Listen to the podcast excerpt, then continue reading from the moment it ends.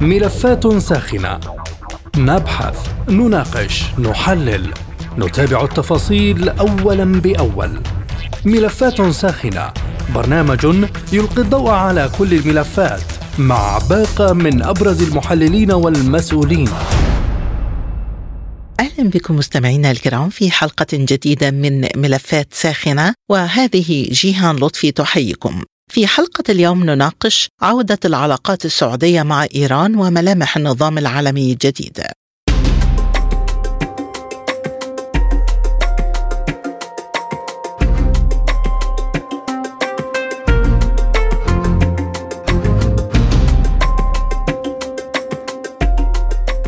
في مفاجأة أكبر وأسرع من تطورات الأوضاع على الساحة الدولية أصبح العالم يوم الجمعة على بيان ثلاثي مشترك لكل من المملكة العربية السعودية وإيران والصين يعلنوا عن عودة العلاقات الدبلوماسية بين الرياض وطهران بعد عقود من التوتر وسنوات من اللقاءات غير المعلنة ووسط ترحيب دولي واسع النطاق وحذر أمريكي وقلق إسرائيلي. البيان تضمن أيضا الإعلان عن تفعيل اتفاقية التعاون الأمني الموقع بين الرياض وطهران عام 2001 وتضمن أيضا الموافقة على استئناف العلاقات الدبلوماسية بين البلدين وإعادة فتح سفارتيهما خلال مدة أقصاها شهران. رحبت روسيا بالاتفاق وقال نائب وزير الخارجية الروسي ميخائيل بوغدانوف إن روسيا ساهمت في العملية السياسية جنبا إلى جنب مع دول أخرى أخرى مثل سلطنة عمان والعراق وغيرهما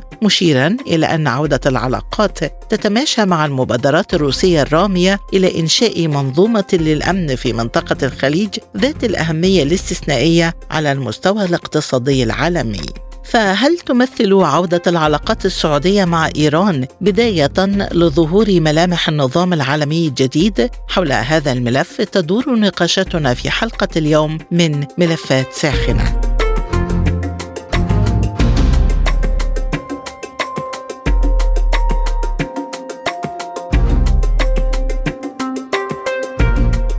البداية من الرياض ومنها ينضم إلينا الكاتب والمحلل السياسي السعودي السيد مبارك العاتي مرحبا بك معنا أستاذ مبارك وبداية كيف تقرأ تحولات السياسة السعودية في الإقليم خلال الفترة الأخيرة؟ أهلا بكم. بداية نبدأ من اتفاق السعودية الإيراني برعاية الصينية. اتفاق مهم جدا وفي ظرف سياسي حاد تشهده المنطقة. أعتقد أن الرياض وطهران تحلتا بالشجاعة وأيضا قدمتا تنازل مهم جدا للتوصل لهذا الاتفاق الذي يأتي تحت مظلة قوى دولية كالصين والتي ستكون أشبه بالضامن في حال الإخلال بهذا الاتفاق. النقطة الثانية في رأيي أن هذا الاتفاق وهو الأهم سيوقف الخلاف وسيفتح المجال لمرات ماراثون طويل من مفاوضات السلام على طاولة التفاوض بين السعودية وإيران والتي أشار لها التقرير عندما قال أن وزيري الخارجية سيلتقيان خلال الشهرين القادمين. لوضع قواعد فتح السفارات والقنصلات من جديد. النقطة الثالثة بالفعل في رأيي أن السعودية أفلحت في تحلي بالشجاعة بالفعل في عقد هذا الاتفاق لأنه سيدخل المنطقة مرحلة جديدة من الاستقرار وسيوقف التجاذبات والتنازعات وسيوقف أيضا تدخلات القوى الأجنبية في المنطقة كما أنه سيوقف عملية الابتزاز السياسي والعسكري التي تمارسها القوى الدولية ضد السعودية أو ضد إيران وسيقطع الخط حقيقة على بعض الدول الشقيقة أيضا التي كانت تناور السعودية في حال اختلافها معها بانها تذهب سريعا إلى إيران، أعتقد أن البلدين كاسبان بهذا الاتفاق والمنطقة هي الكاسب الأول لهذا الاتفاق، كما أن المجتمع الدولي سيجني أيضا مراحل في مرحلة من المراحل ثمرات هذا الاتفاق. إذا هل تمثل هذه المرحلة بداية تبلور لملامح النظام العالمي الجديد؟ وأين تتموضع المملكة في هذا النظام؟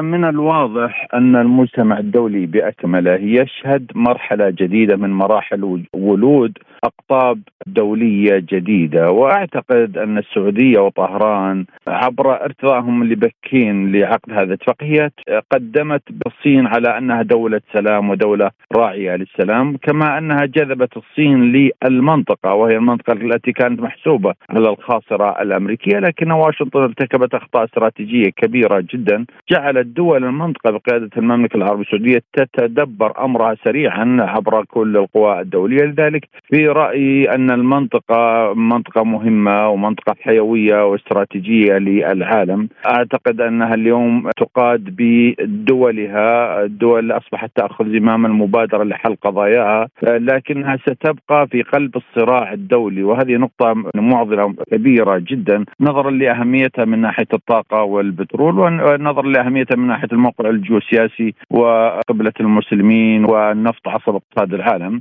لذلك ستستمر منطقة تجاذبات دولية. أعتقد أن الولايات المتحدة الأمريكية بالفعل عندما قلت أنها ارتكبت خطأ استراتيجي ارتكبت الانكفاء الغير مبرر الذي جعل دول المنطقة بقيادة المملكة العربية السعودية تسارع لحماية أمنها عبر مد جسور التواصل مع الروس ومع الصين ومع كوريا واليابان والهند والبرازيل ومع كل القوى الدولية وهو حق سيادي مكتسب لكن في نفس الوقت هي تحاول أن تحافظ على علاقاتها التاريخية والاستراتيجية مع الولايات المتحدة الأمريكية وأن تصلح هذه العلاقات وتعود إلى إطارها الصحيح نظرا لأهمية الولايات المتحدة الأمريكية للأمن الخليجي ولأهمية الولايات المتحدة الأمريكية في الأمن المجتمع الدولي بشكل عام. لذلك ستكون منطقتنا العربية منطقة حتى تجاذبات دولية عبر التشكل الدولي الجديد. أعتقد أن دول المنطقة بقيادة السعودية قادة قادرة على أن تؤثر في القرار الدولي عبر استمرار إدارتها لسوق الطاقة العالمي عبر استثمارها في أنواع الطاقة بشكل عام وعدم اعتمادها على النفط بشكل كمدخول رئيسي لها. مما يعني أن دولنا العربية أيضا ستكون مشاركة في رسم ملامح مستقبل المنطقة.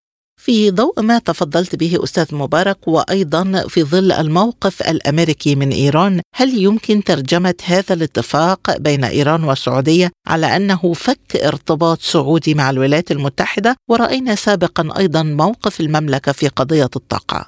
في رأيي أن السعودية أطلعت على الولايات المتحدة الأمريكية على المشاورات التي أجرتها السعودية مع إيران وأن هذه المشاورات بالفعل جرت بمعرفة ومراقبة الولايات المتحدة الأمريكية، لكن هذا الاتفاق الذي جرى في بكين والذي فاجأ الجميع في اعتقادي لا يعني فك ارتباط مع الولايات المتحدة الأمريكية، أنا يعني كما قلت سابقا السعودية تحافظ على حماية علاقاتها التاريخية مع الولايات المتحدة الأمريكية بشتى الوسائل وأن علاقاتها مع أمريكا كدولة وليس كحزب. وهي نقطة مهمة جدا جدا دائما تركز عليها السعودية وستسعى لاحقا لمزيد من المعالجة لعلاقاتها مع الولايات المتحدة الأمريكية نظرا لأهمية آه، واستراتيجية هذه العلاقات الأمريكية التي كل المجتمع الدولي يخطب ود الولايات المتحدة الأمريكية ولذلك بات لزاما علينا حماية علاقاتنا ونامل من الأصدقاء الأمريكان. بالفعل أن يبادروا أيضا لحماية هذه العلاقات التي تعتبر مهمة للاقتصاد الأمريكي. ولولا التعاون السعودي الأمريكي عبر ثمانية عقود لما رأينا هذا النهوض في الاقتصاد الأمريكي المعتمد على النفط وعلى الطاقة السعودية تحديدا حتى وإن حاولت الولايات المتحدة الأمريكية الابتعاد عن الاعتماد عن آه، النفط السعودي لكنها ثبت بما لا يدع مجال شك مؤخرا بأن المملكة العربية السعودية هي المصدر الأكبر والمصدر الآمن للطاقة، أعتقد أن المستقبل ينبئ بوجوب عودة الحوار الاستراتيجي السعودي الأمريكي تحت مظلة الشفافية والوضوح والصراحة وإعادة ترتيب هذه العلاقات طبقا لمعطيات الحاضر وطبقا لمعطيات المستقبل. النقطة الثانية أيضا أريد أن أشير إليها بأن السعودية أيضا تمكنت من إقامة علاقات عميقة جدا مع روسيا وروسيا أيضا هي الأخرى. لديها مشاريع لديها تطلعات ولذلك عندما عمدت لترتيب أوضاعها النفطية مع السعودية وأوضاعها الأمنية أيضا وإقامة علاقات كبيرة مع السعودية أعتقد أن الروس جنوا ثمار هذه العلاقات ورأينا أن الروس باتوا يستطيعون التحرك في كل مجال سواء اقتصاديا أو عسكريا. ولعل المبادرة السعودية في الأزمة الروسية الأوكرانية خير دليل على ذلك بأن السعودية تتمتع باستقلاليه سياديه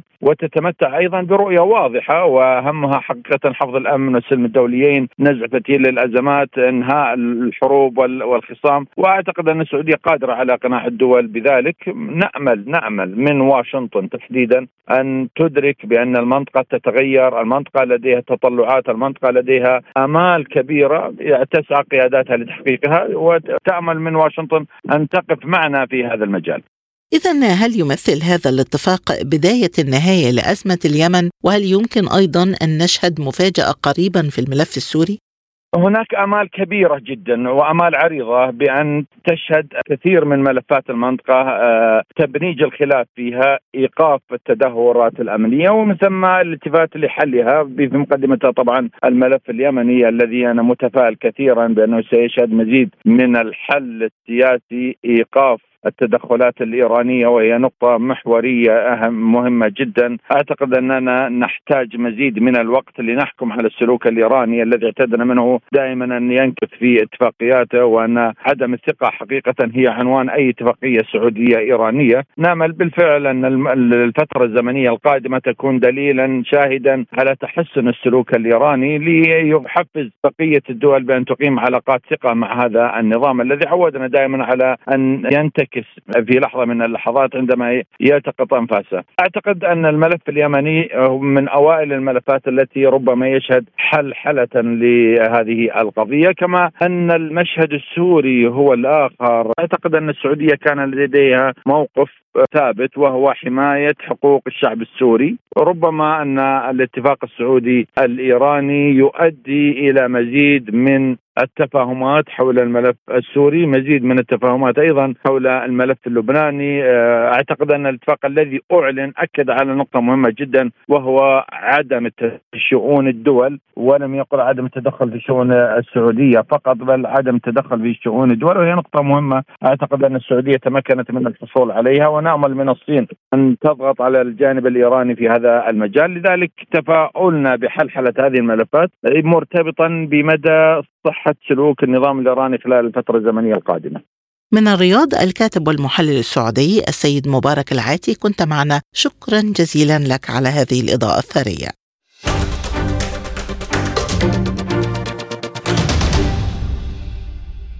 لكن ماذا قدمت إيران وهل ستتمكن من تلبية مطالب السعودية في الملفات الإقليمية؟ حول هذا الجانب ينضم إلينا من لندن المحلل السياسي خبير الشؤون الإيرانية السيد محمد المذحجي. مرحبا بك معنا أستاذ محمد وبداية ما دلالة التوقيت في الإعلان عن عودة العلاقات مع السعودية وهل يرتبط هذا التطور بتحولات النظام العالمي الجديد؟ تحياتي لحضرتك والسادة المتابعين الكرام.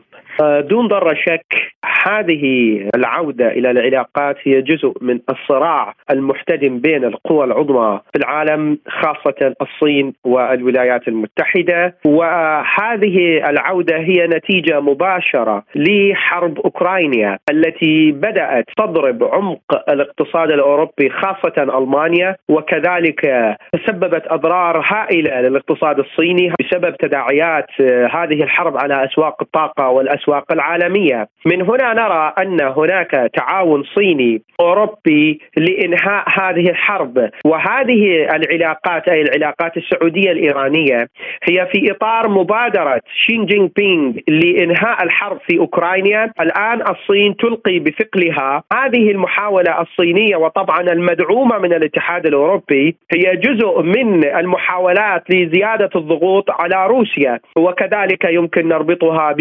بزيارات المكوكية لوزير الخارجية السعودي إلى روسيا والدول وفرنسا ودول أخرى لإنهاء هذه الحرب. فكل ما يجري هو جزء من ساحة عالمية وليست إقليمية. يعني ما حصل بين إيران والسعودية وليس توافقا اقليميا بل هو توافق دولي لصالح اتجاه واحد أي اتجاه التحالف الأوروبي الصيني.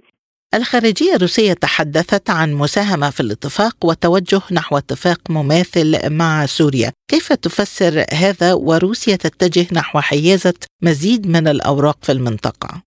هذا الكلام آه، كلام دبلوماسي بحت.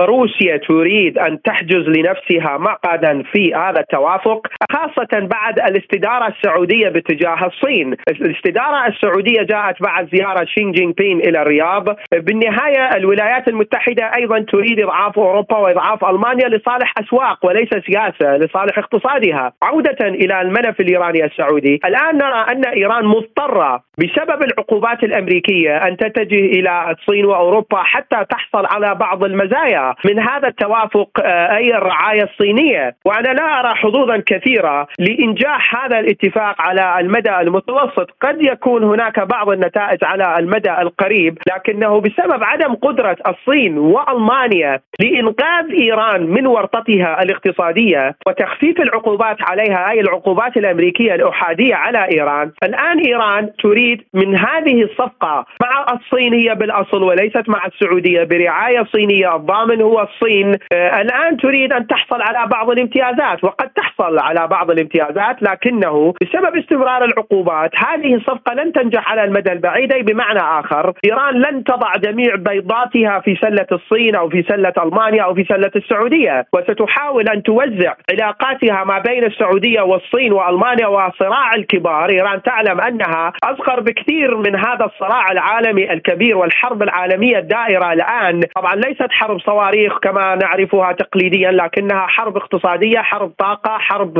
آه، استخباراتية. كل معنى الكلمة إيران لا ترى لديها قوة أن تشارك في هذه الحرب لجهة على حساب جهة أخرى. فهي الآن تحاول أن تخفف على نفسها ولا ننسى أن إيران لن تتخلى عن أذرعها في المنطقة. إيران دون أذرعها لا أحد يتوجه إليها ويتباحث معها ويتفاوض معها ويتنازل لها. فإيران ستحافظ على نفوذها وستحافظ على أذرعها في المنطقة حتى تكون محل اهتمام.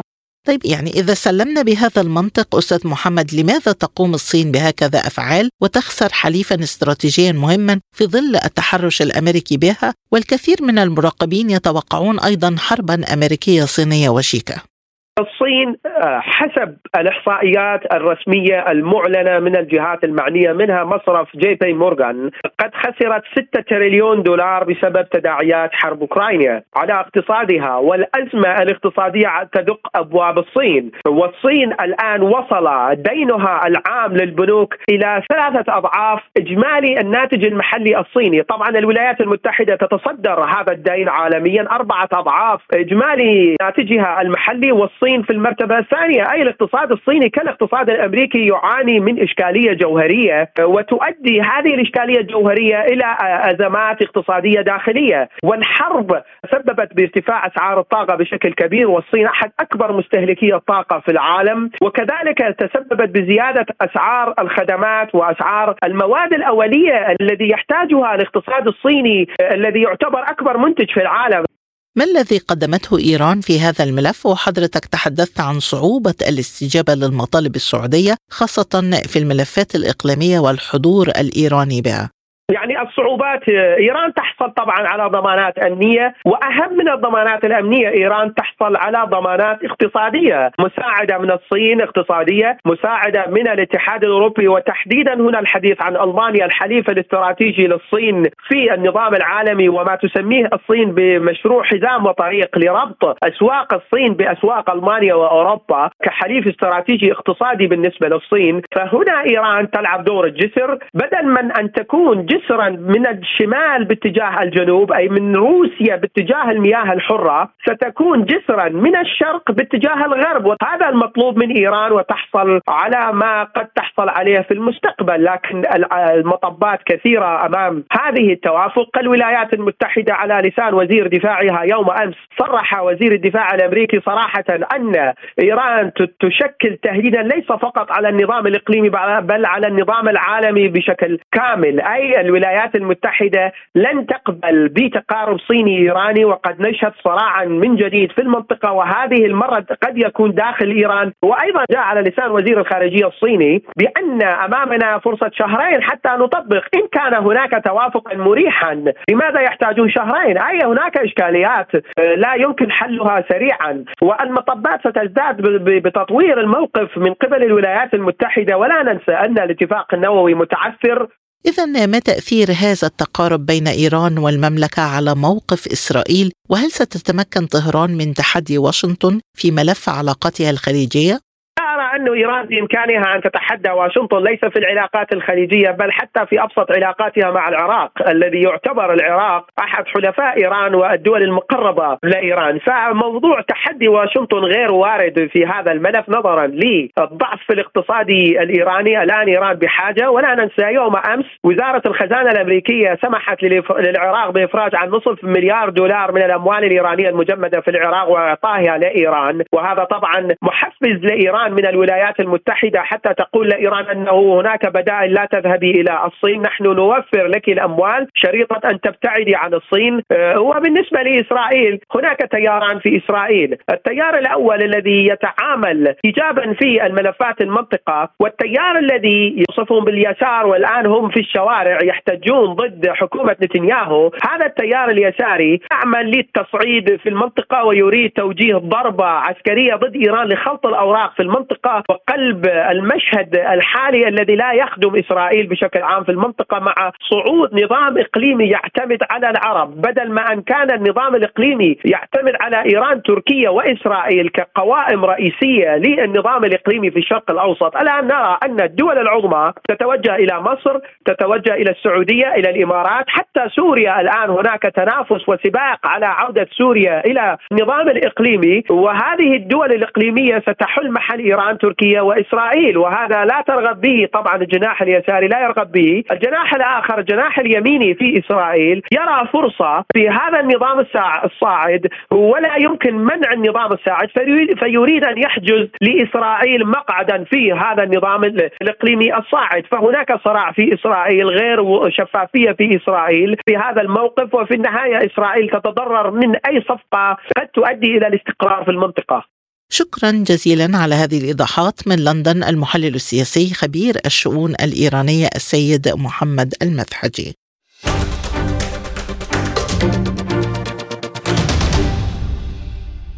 إذا ما تأثيرات هذه الخطوة على ملامح النظام العالمي الجديد وعلاقات القوى الكبرى خاصة في إقليم الشرق الأوسط؟ حول هذا الجانب معنا من القاهرة أستاذة العلوم السياسية خبيرة الشؤون الأسيوية والصينية الدكتورة نادية حلمي مرحبا بك معنا ضيفة عزيزة دكتورة نادية عبر أثير سبوتنيك وبداية برأيك هل أحرزت الصين هدفا في ملف الشرق الأوسط وبدأت بتوجيه دفة العلاقات الدولية بالإعلان عن عودة العلاقات بين إيران والسعودية؟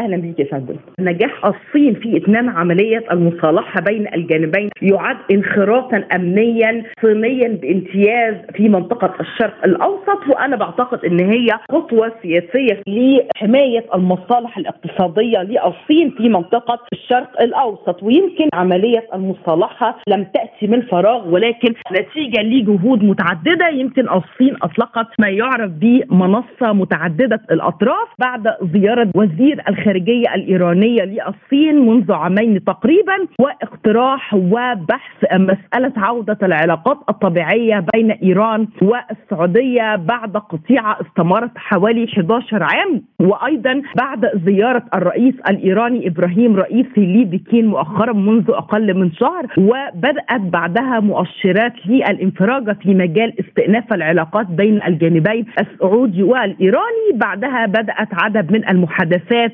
لمتابعه اتفاقيات الزيارة. نتائج تلك المصالحة أنا بعتقد إن هي بتنطوي عليها تغيرات إقليمية ودبلوماسية كبيرة تصب في إطار الأمن البحري اللي هو أمن المضائق والممرات المائية التي توجد في منطقة الخليج العربي والشرق الأوسط ولا سيما مضيق هرمز ومضيق باب المندب وخليج عدن أيضا. الفترة القادمة سوف نشهد يعني عدة اتفاقيات أمنية مشتركة الاتفاق على حماية أمن الممرات البحرية من قبل الجانب السعودي والإيراني وربما أيضا الخليجي خاصة بعد الاتفاق على فتح سفارتيهما. وعلى الجانب الآخر أنا بعتقد إن نجاح حكومة بكين من خلال جهود وسطت هو انخراط أمني صيني حقيقي في شؤون المنطقة. وربما يكون تلك المصالحة يعني إتمام لعدد من الملفات الإقليمية وحل الصراعات في عدد من الملفات الإقليمية وأبرزها النزاع في اليمن. تماما وأيضا على الجانب الآخر أنا بعتقد إن هذا الاتفاق خطوة إيجابية لحل الخلافات وإنهاء النزاعات الإقليمية بالحوار والطرق الدبلوماسية. هذا الاتفاق خطوة أولى لاستعادة الأمن المفقود في المنطقة نتيجة التدخلات الأمريكية والخارجية واتخاذ الفزاعة الإيرانية من قبل الولايات المتحدة الأمريكية وأيضا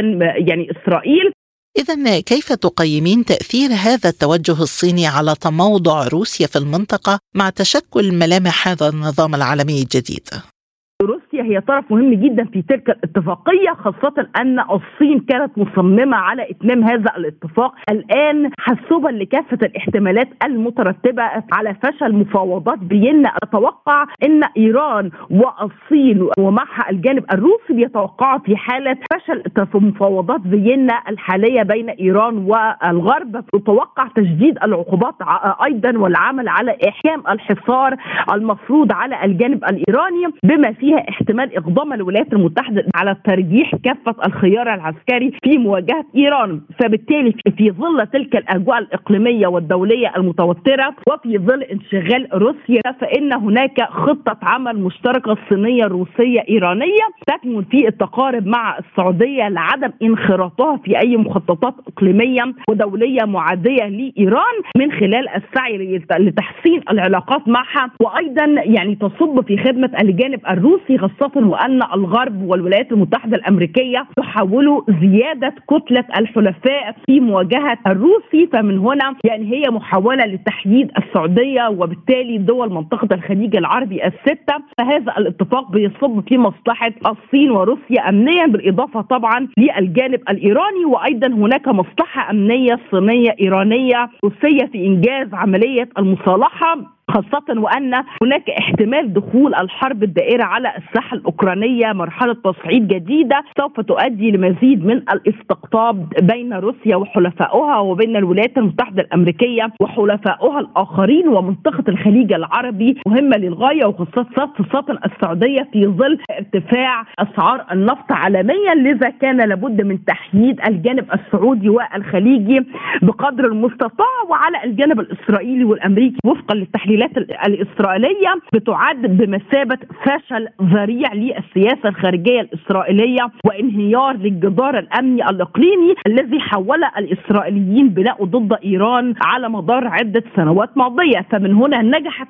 الصين في إضعاف جبهة الولايات المتحدة الأمريكية وحليفتها الإسرائيلية في المنطقة باستخدام تلك الفزاعة هناك أيضا عدد من الدول العربية المجاورة لإيران خاصة الإمارات والبحرين. البحرين سوف يتم تحييدها بعد توقيع اتفاقيات سلام مع الجانب الإسرائيلي فمن هنا سوف يفشل ولن يكتمل المخطط الإسرائيلي في مواجهة إيران ولن تتاح له أي فرصة معقولة للنجاح في حشد دول الخليج العربي في مواجهة إيران باستخدام الفزاعة الإيرانية. كيف يؤثر هذا الاتفاق على وضع العراق كنقطة ارتكاز للنفوذ الإيراني في المنطقة؟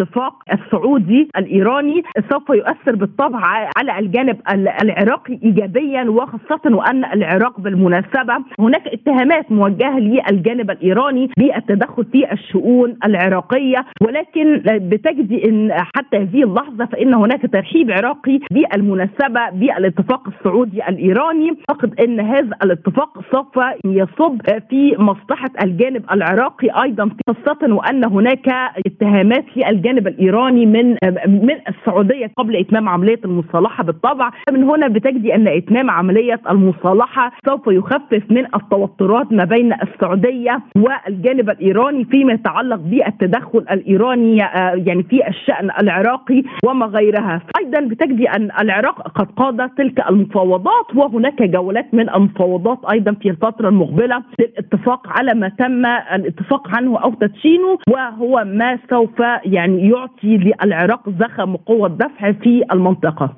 بحديثي إلى أستاذة العلوم السياسية خبيرة الشؤون الأسيوية الدكتورة نادية حلمي نكون قد وصلنا إلى ختام ملف اليوم من ملفات ساخنة. قدمته لكم جيهان لطفي وللمزيد من المتابعة. زوروا موقعنا على الإنترنت سبوتنيك dot ae. شكرا لطيب المتابعة وإلى اللقاء.